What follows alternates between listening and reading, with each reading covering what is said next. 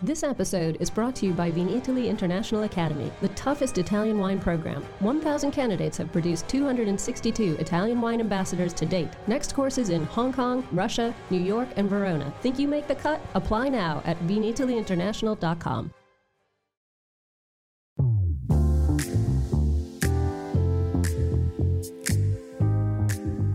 Hello, everybody. My name is Polly Hammond, and you are listening to Uncorked, the Italian wine podcast series about all things marketing and communication. Join me each week for candid conversations with experts from within and beyond the wine world as we explore what it takes to build a profitable business in today's constantly shifting environment. This week, we get to the heart of selling wine to millennials as we talk to Diva Giles, co owner of Beau, a multi award winning wine bar and restaurant that proves that millennials really do love wine, if only wine can love them back. I'd encourage you to settle in and really listen to what she has to say. Let's get into it. Diva, I am so glad to have you here with me this week. When I rolled out this podcast, I, am still in the phase where I'm getting to interview all the people who are on my, yes, I'm going to talk to them, and yes, I'm going to talk to them, and yes, I'm going to talk to them. And you were one of those people.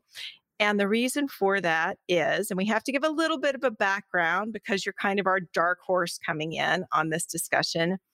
You are the owner, uh, operator, practically every, I mean, you do so many jobs um, of an award winning wine bar and restaurant in Auckland that has maybe organically, we can talk about it, evolved to cater to every part of the wine drinker audience from my 18 and 20 year olds, that's legal drinking age in New Zealand, will go in there and geezers like us will go in as well. So thank you for being here today.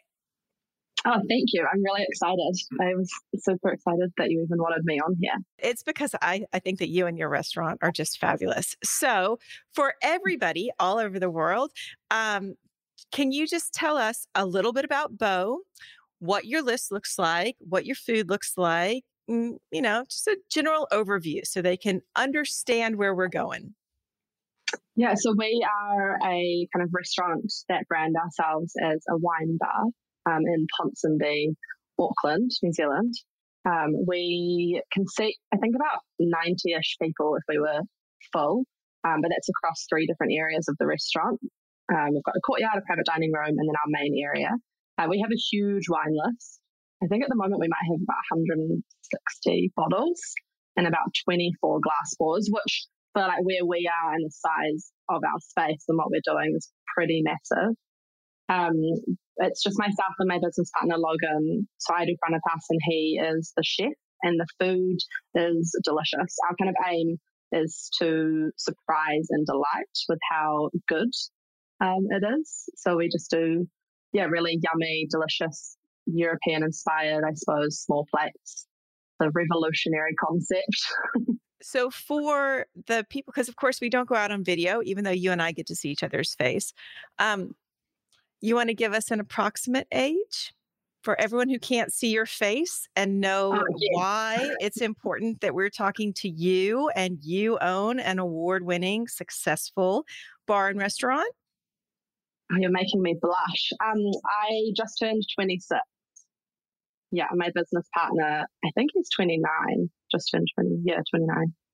Right. Um, so you you're in that band that wine has mm-hmm. this ongoing problem with it. So they say, oh, these youngins, they don't like what we're selling. They're not drinking wine. They're all over White Claw and they don't want to spend money and they don't want to drink French wines. Do you only cater to young people? Do you only cater to old people? Who walks in the door of Beau? honestly, it sort of surprised me, but um, just a complete mix. It's it's feedback that we often get that people love about us, us is like the diversity of age.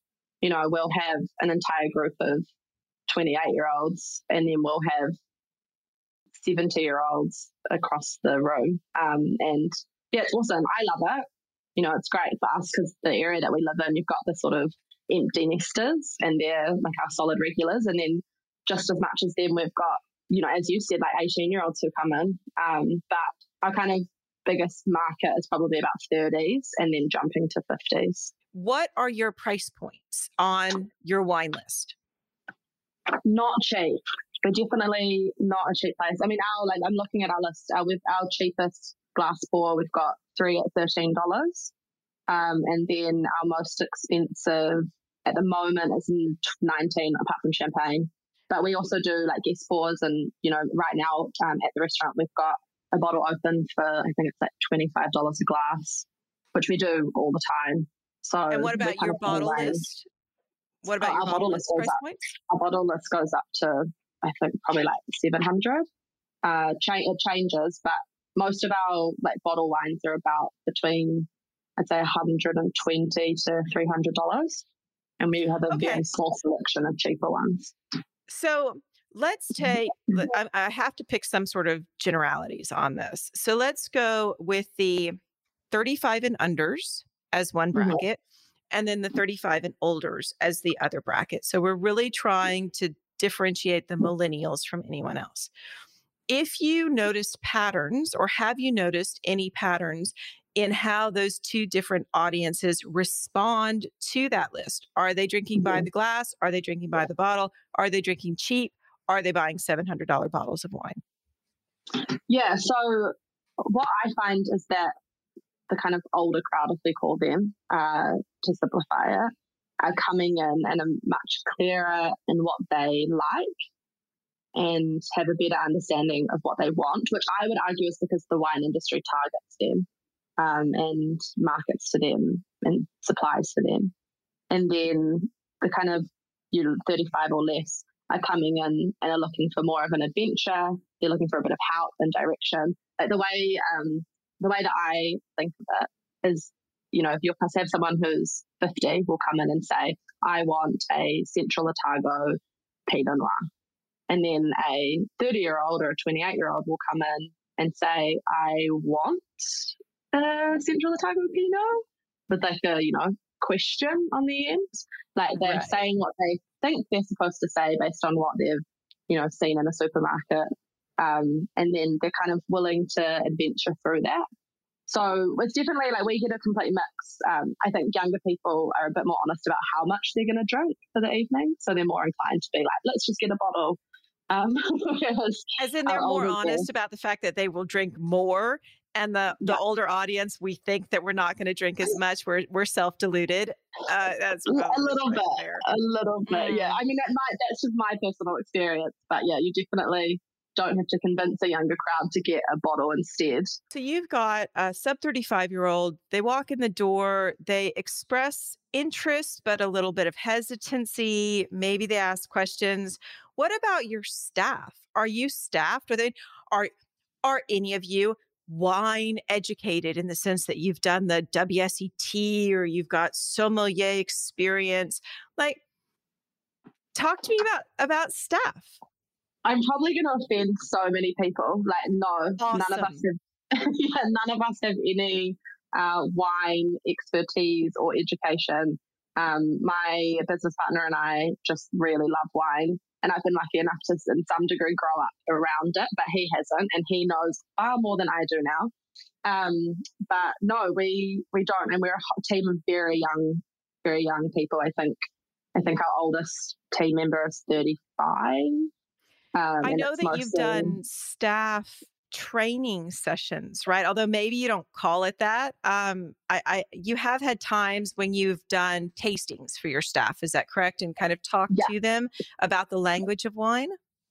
Yeah, so we we do a lot a lot of that stuff. Especially lockdowns have actually given us a really good opportunity when we reopen because we do like big cleaning days. So we have lots of um, like staff training and but we don't. Our goal with our team isn't to get them to have a huge amount of wine knowledge in general. It's just to get them comfortable talking about wine and in a way that suits them and suits our guests and doesn't make it wanky or scary for anyone. I think like my experience of the wine industry, having even grown up in it, has been that it's quite unapproachable um, and intimidating. And my goal is for to just be like really easy and chill and approachable. So we do lots of tasting. Even for me, every time someone if someone, a customer wants to taste a wine, I'll taste it as well before I take it over to them, just so I remember. So our team are constantly trying it and um, drinking our wines and learning themselves as well. But it's also just picking it up from each other and even our guests. You know, like we have people that you guys have spent two years coming in, and I've learned so much just from like talking to our guests and what they want and um, what they're looking for, and you like learn how to talk about it. So I think it's less about wine knowledge and actually just like what do you like,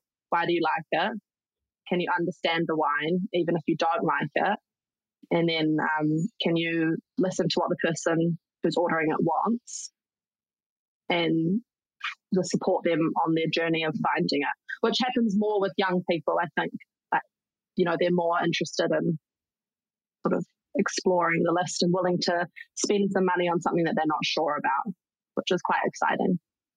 So what about wine language, which can be very intimidating? How do how does your staff and how do the the younger audience speak about wine? Do you find them wanting to use any of this tasting note style language that is all over our wine industry?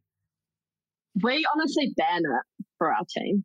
Like we, that's just we don't really like because I, I never understood that. Like if someone comes in and you know now that I've probably got more experience uh, in tasting wines, just constantly I get it a bit more. So we really reduce it and we try to actually just talk about how like what the flavors are and how it makes you feel rather than the kind of tick boxes of what's on the back of the label and talk to people about what fruity actually is. And I was really surprised at how many people, you know, when they say fruity, they think sweet but then you put a fruity wine in front of them or you put a completely like tanniny, dry, really intense, and they don't want that. They want fruity. They want that kind of, you know, sweet coming through. So we don't really use a lot of that sort of language because I think it just confuses people and makes them feel like they don't know what they're talking about and they just sit there going, oh, fuck, I really hate wine because it's too scary and can't chat about so, it. So talk about the the customer service involved in that because um, what I'm, I'm thinking must happen is do you pour a sample? Do you pour a glass?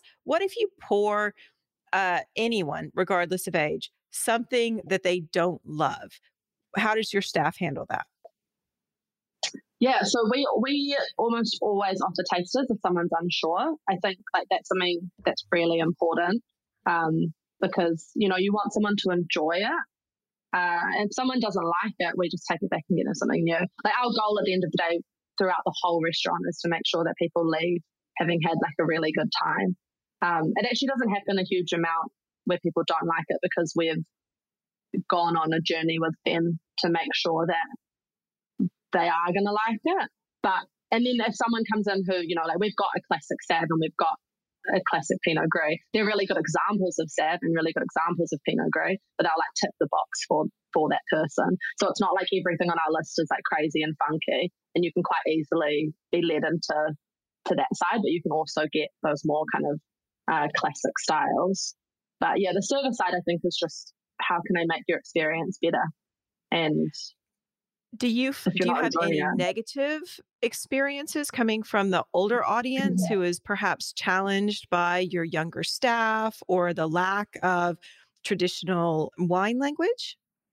Yeah, we, we definitely like we had a customer for a while. We had a pinotage um, by the bottle, um, and it was but it was like cranberry juice. It was like really light, um, summery, and we had this guy in, and he probably would have been in, I would have said like four days and one of the the women serving him, he ordered it, and we have a we had an immediate response that the staff are trained in, which is great. Just to let you know that this is a really light style of pinotage. It's like cranberry juice, and he says to her, "No, no, no. I know what pinotage is. Like I want it. I know it. Not what it's going to be like." And it was it was probably maybe like a hundred bucks a bottle. And so she comes in and lets me know and she's like, he's really insistent that it's not going to taste like cranberry juice. Like, I don't really know what to do at this point. And I was like, oh, it's all good. I'll take it over. I'll serve it to them. So I went over and, you know, showed them the bottle and I said, I'll just, I know Amanda mentioned it, but I just wanted to really clarify that this is not probably what you're expecting. Is that okay? Like, it's really delicious, but it's very like summery and light and cranberry juice. And he just, he just went, no, I know what pinotage is you don't I, I have a lot of experience in this and kind of went on this big yarn. And I sort of had this moment of going, oh, do you know what? Fuck it. Okay, sure, sir. I'm going to sell it by guest sportsman. You don't want it. And opened it up, gave him a taster, and immediately he goes, This isn't Pinotage.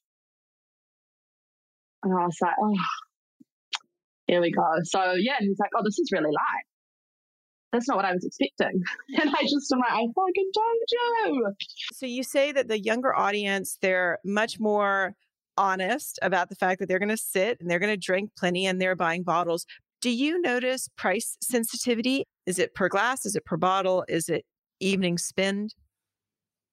Yeah, so I think like for like 50 plus say, they're, they're more likely to come in and buy like our rare French Burgundy and they're going to spend 650 bucks on it, but less often. What I think we notice is, and then when they come in, you know, every week, they're going to just get by the glass. Um, and they still might order the, you know, $19 Chablis or whatever, but they're definitely, it's more of like a treat. We have a younger crowd, you know, like the 30s. Like we've got a customers, um, Mitchell and Michael, Mitchell is my favorite, and they come in and they're probably, I would say about late 20s. I might, maybe even like 26, 25. I'm probably aging them a bit.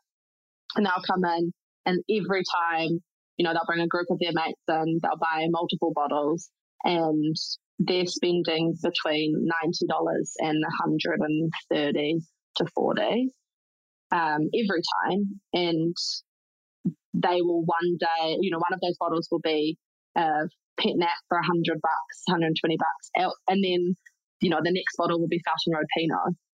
So I think what we notice about the different age brackets is young people will almost more consistently purchase that mid range price which usually is about like 80 to 110, 120. Um, but won't necessarily often go like over than that, but they'll consistently every week be buying those sort of like price wines, which I think in New Zealand, um, like wine diamonds has been a huge um, sort of industry change for like our, our like millennials and our generation. Do you know? Do you know much so about those wine are, diamonds? Those are all natural wines, correct? They're all organic. Yeah. So they're every, organic. Every, so they're not yeah. all necessarily natural. Okay. No, but natural is such a problematic term, is it not? I, I mean, we could have a whole nother. Well, we're going to. Okay, so so wine diamonds bring in organic wines, and you feel like that the messaging of organic has been a profound interest to younger drinkers. Yeah, definitely. And I think what actually has happened, so they're actually called everyday wines, they're like retail side. Um, but what everyday wines has done, I think, so, I, I mean, I can only speak to Auckland, but for Auckland, they have kind of some funky, some classics, all organic, uh, higher price. Like they're not cheap. It's not a cheap wine store. You know, you're going in there and spending like 30 bucks a bottle, mostly, usually. Uh, that's retail. So, okay, so you've got organic wine, and we'll separate that out from a discussion of natural wine. And that has been um, a big seller. Is that language that you and your staff talk about when you're introducing someone to wine? And and actually the second part of that is how important is something like vegan wines? Yeah, we actually get more and more people asking about vegan wine. And that's actually not a young person thing specifically. Um, but yeah, more and more have been. I'll just share with you the rhetoric that we hear. We hear young people don't like old world wines because they don't understand them or they can't afford them. Um, young people don't, you know, they don't really buy traditional wines that are above a certain price point. They love natural wines. They love organic wines. They love vegan wines. They love wine with a purpose. But, you know, really mostly what they drink are cocktails and beer. So you have cocktails and beer. Mm-hmm. Are they top sellers compared to your list? You know, how would you say that a cock, you know, cocktail ordering stacks up compared to wine ordering? Yeah, so we have we have quite a small cocktail list. I think we've got like five or six on the menu. Um, almost always, like it's very unusual for someone to come in and order cocktails the whole night. Um, so people are always end up on wine. It's usually they'll start on a cocktail, go on wine, and then maybe finish on a cocktail. But that's almost like an older crowd too. There's no differentiating between like ages and that. That's just everybody. Um, we have two tap beers, but we choose to you know use a really small supplier. Um, but we have if we, if we have more beer and more cocktails, we have less space for wine.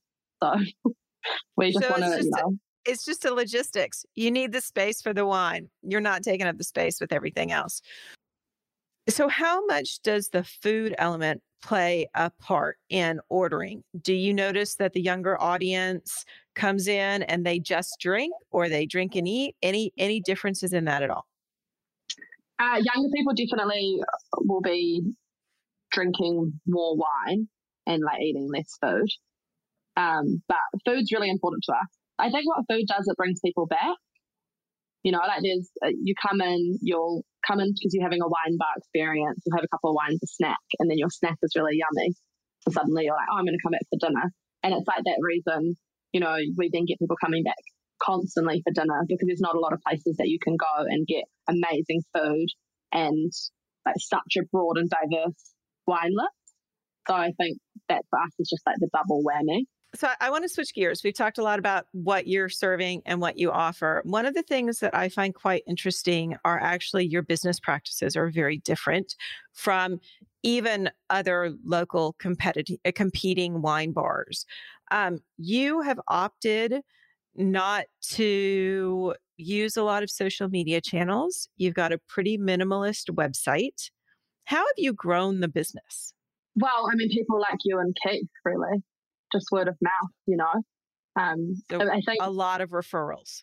we, we didn't really have a budget for marketing. Like we spent all of our money, you know, on like refitting the space and lockdown. So like marketing wasn't really a thing. It was just about, you know, we want to be local. We didn't want to be a destination restaurant. You know, our intention isn't to be on all of the, the lists or the best of, or even to like win any awards. We're not looking to be the best. We just want to be your favorite. And I think the way to do that is, you know, create a sense of community and community grows when you add to it. So it's, you know, people. it, it, it's interesting to see because I deal with a lot of businesses, but to be mm-hmm. honest, most of them are owned by much older people than you, right? And the way that they communicate is often quite staid. Like it can have mm-hmm. emotion to it, but some things that have happened that I've noticed with you and your team is that you are very open when things go wrong. You're very values driven and you actually communicate a lot of that on your social media channels, particularly on. Instagram, where you will shut the doors because there's been a crisis. You will take Mhm. time out for your team. You support your staff members if something goes wrong in the space. Um, do you feel like you're doing something different or innovative in how you're driving that business? Uh, I I don't, but or I didn't until you know getting feedback from our community. You know, like, like what you're was, we had one of our um, team members passed away um, last year, and it was a shock and a surprise, and we closed down immediately, like as soon as we found out, and then kept we stayed closed for a few days, and that for, for us just was like, of course, you know, we're a team of 17 people, um, of course we were going to close. How could we? I, I couldn't have worked. How could I have expected, you know, any of our staff to work? Um, but so it just seemed for us, it's all just really natural. It's like, of course we're going to care about these people. Of course we're going to try and provide balance for them. Of course we're going to, you know, support someone when her like father's passing away. Of course we're going to, you know, be open with our customers about what's happening for us. Um, because I think that that's, you know, you want to be authentic and it's the only way to really operate.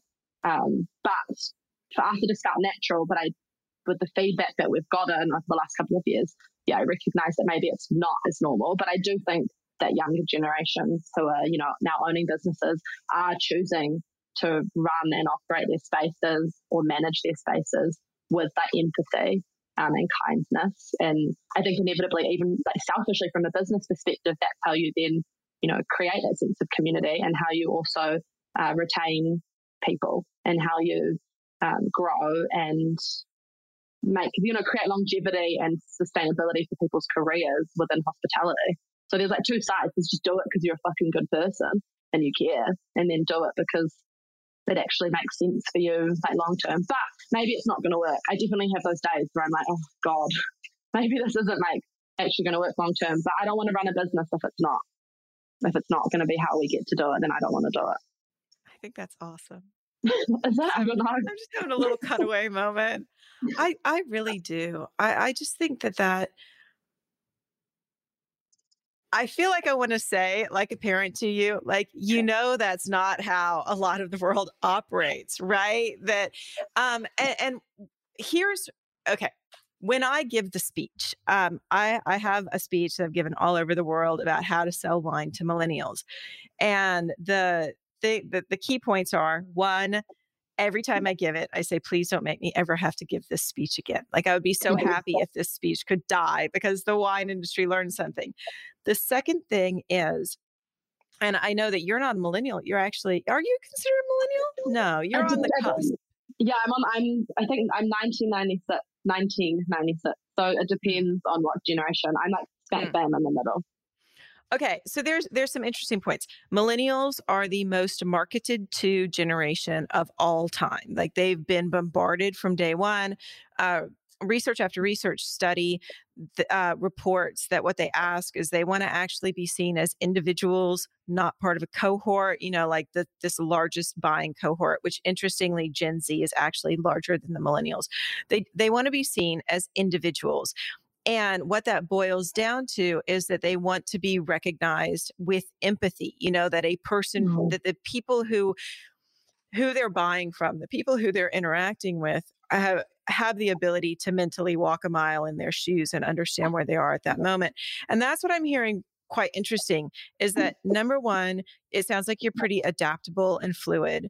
Um, because your team is young. And I do think that that's a really important thing. So, what we have in mind is we've got a lot of businesses who don't have millennials and Gen Z on staff. So, they're trying to figure out how do we work with these audiences and yet they've got no internal source of information so you you represent that within your staff and then you really open the door to understand where the person is in that given moment with you would you would you say that that's a fair characterization Oh, yeah, absolutely. I mean, we are all either Gen Z, I guess, or millennials, drinking wine in other people's restaurants and our own. So we're just catering to ourselves, I suppose. But it's interesting that you say, you know, like millennials want to be seen as individuals and seen because um, I think that's so true. And as for that's an experience, excuse me, that's an experience that I have. Um, you know, I want to go in and feel special when I'm in a place. I want to feel catered to. Um, and I want to feel like the person who's serving me is uh, likes me and wants me to be there and is, you know, creating that experience like for me, which is maybe a bit self entitled. But I think what we've noticed is that the kind of older crowd who apparently maybe don't want that as much, that's why everyone they all come back because then the feedback we get from like those guests is that you know when the 50 year old customer comes in, they love Beau because they feel seen and they feel like cared for and they feel a part of it. So I think it's like an approach you take for millennials that everyone actually just like really loves. Everyone wants to be loved and wants to be wanted at the end of the day.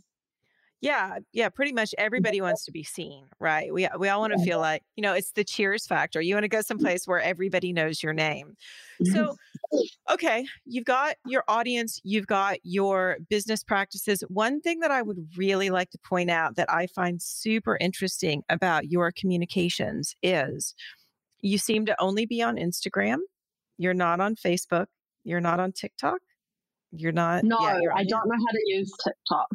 That's where I'm a millennial. See, that's I exactly was, right. Yeah. yeah. Um, and you use stories all the time. Mm. Like mm. it's just a really natural form of communication for you, much more than using static post. Yes, yeah, definitely. Because I think stories are a glimpse into what what you're actually doing in the day, and you know it engages with people more. People can engage with you more. You know they can respond to it privately. Whereas like a post, it's a bit, I don't know. If you want to know any information, you have to make a public comment. And also, like, I don't have a very good phone. So if you want like to have good photos on post, whereas, you know, stories, it can be a video, it can be a glimpse of, you know, one oh, of our that is, that's really wine. interesting insight. Hold on, because this mm. is a thing, and it's not just wine brands people get really hung up on production value you know that you've got to have like super high quality everything um, but what you're saying is no, fuck it. You're better off to post and it be really natural and have something as opposed to worrying about it being perfect. Yeah, also, we're not perfect. Like, you don't come in and have a perfect experience every time. So, why would I present? You know, like a really big thing for us is we don't want to present as cool. We don't want you to feel like we're trendy and we're cool and we're not like approachable and available to you. Like, we want everyone to walk in the door and feel so comfortable, regardless if they're, if they're wearing, you know, a fucking suit or like, I don't know, I don't bike, but like, like, what is it called? Lycra? Lycra? I don't, Bikers? Lycra. Lycra. Like, yeah. Yeah. If you, you know, got on your leisure gear, you're yeah, yeah. Like we're a yeah. space for everybody, and I think you know Instagram is, is, obviously more targeted, and we probably should use Facebook. We've definitely been given that feedback, but I just don't really know how to. Um, but Instagram targets our younger audience, who are the ones that are on social media. And I think the biggest thing for me is like I, I'm easily intimidated. I have really bad social anxiety. So if I look at a restaurant's Instagram or a bar or whatever, anyone, if someone's Instagram and it's all like curated and perfect, I just immediately feel like, oh, I'm not cool enough to go there. You know, and then I think that often can translate into you then feel anxious about going there. So for us, it's just like, no, we want you to know who our people are. We want you to know like what we do, but we want it to be uh, easy for you to consume because you coming to Beau should be easy. It should be walking in the room and just having like a breath of fresh air or a sigh of relief because it's like, oh, I'm home you're a 26 year old woman running a wine bar. Does that ever present problems when you're dealing with the wine trade? Sorry. Um, does that ever present problems? All the time, yes. Particularly when we first opened. Uh, I think often what happens, and this is across the board, I imagine it's an experience you have all the time of uh, people just talking to Logan, my business partner. Um, they'll just ask him questions and you know, let him know things. And that was that's been really tough. Like people always coming in um, and being like, oh, where's the owner? And then my my team love it. Like the front of house women just absolutely love it because they'll be like, oh, this is the owner. This this young woman right here. Um, but it's gotten better like over the last few years. But that's because we're working with the same people. And as soon as someone comes in, you know, Logan's really on board with that. As soon as someone comes in, and it's really obvious usually, you know, that they don't want to talk to me or they don't think I know what I'm doing. Um, and we just go, cool, thanks, bye. Like we don't, you know, you can have the best fucking chablis in the world, but if you're going to treat me like shit, then I don't want to do it.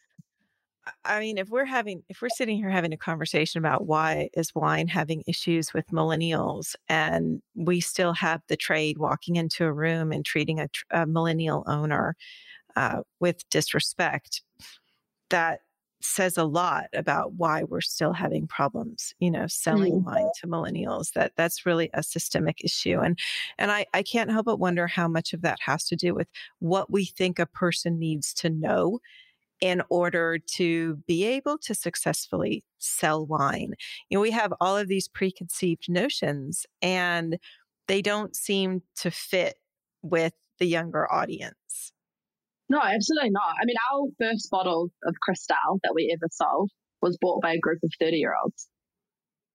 You know, like young people are drinking wine and they're wanting to drink good wine. And I think there's this idea that they just want to drink like funky, crazy, out the game, you know, hectic wine. But they're also growing up and their palates are growing up and they just want to drink wine with a story. They want to drink wine with a value, with value. Um, and but how do they get the story? Like if if they're in a wine bar, right? So they like the story, they want to hear it.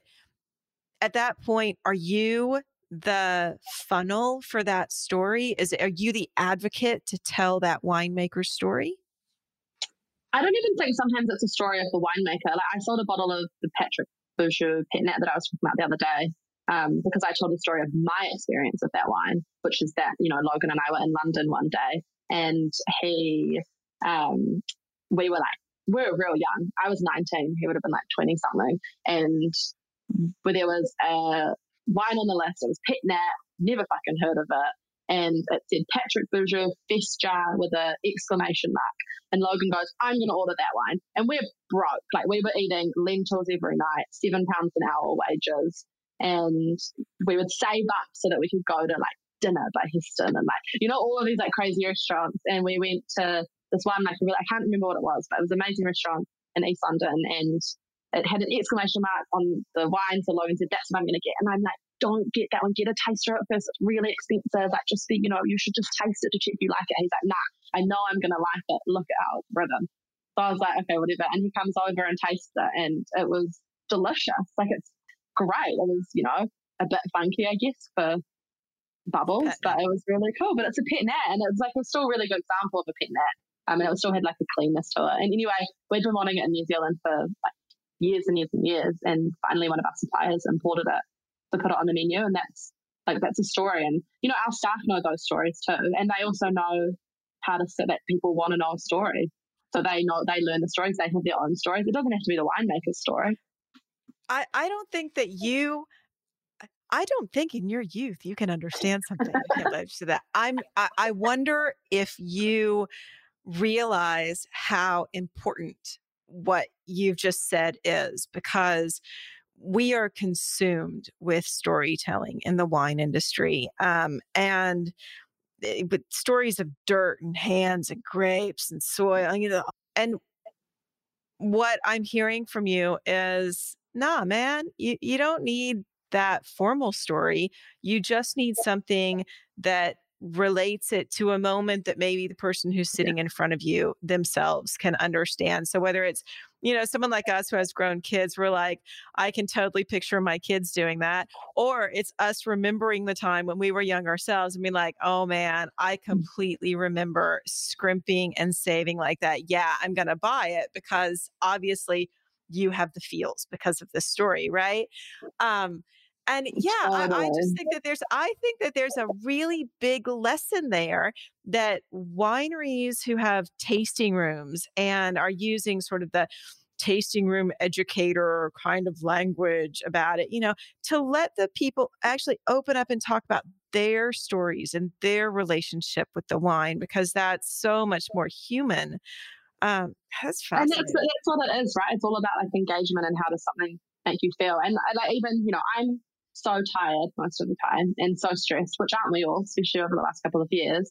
But like sitting down with a wine supplier um, and them telling me about the soil and the, the winemaking and all of that, I try really hard to stay engaged. I truly do.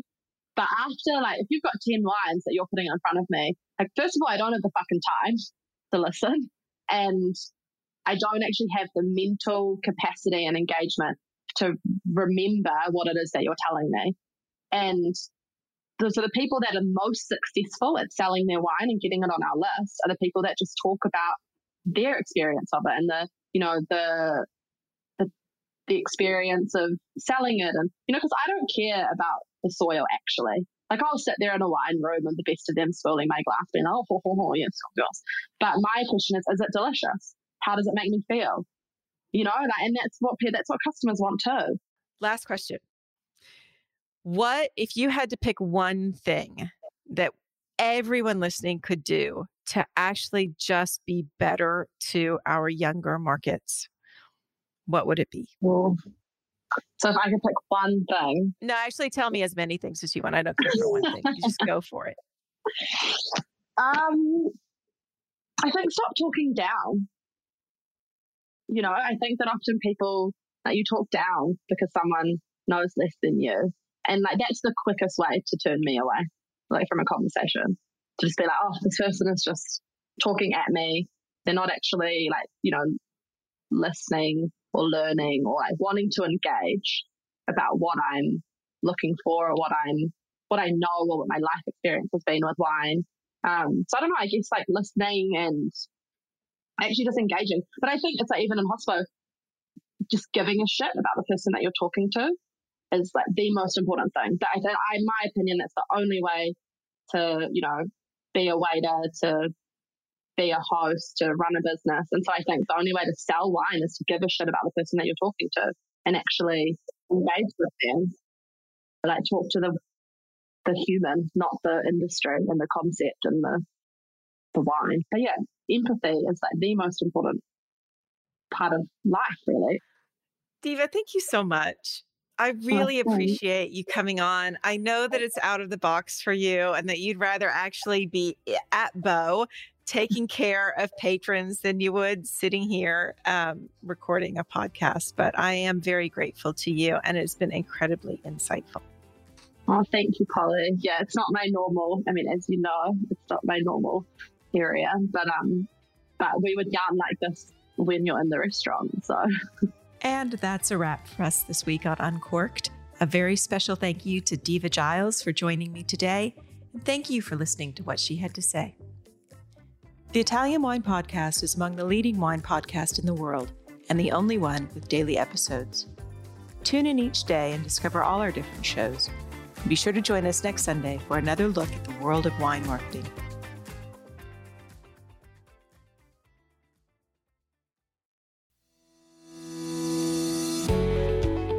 Guys. I'm Joy Livingston, and I am the producer of the Italian Wine Podcast. Thank you for listening. We are the only wine podcast that has been doing a daily show since the pandemic began. This is a labor of love, and we are committed to bringing you free content every day. Of course, this takes time and effort, not to mention the cost of equipment, production, and editing. We would be grateful for your donations, suggestions, requests, and ideas. For more information on how to get in touch, go to ItalianWinePodcast.com.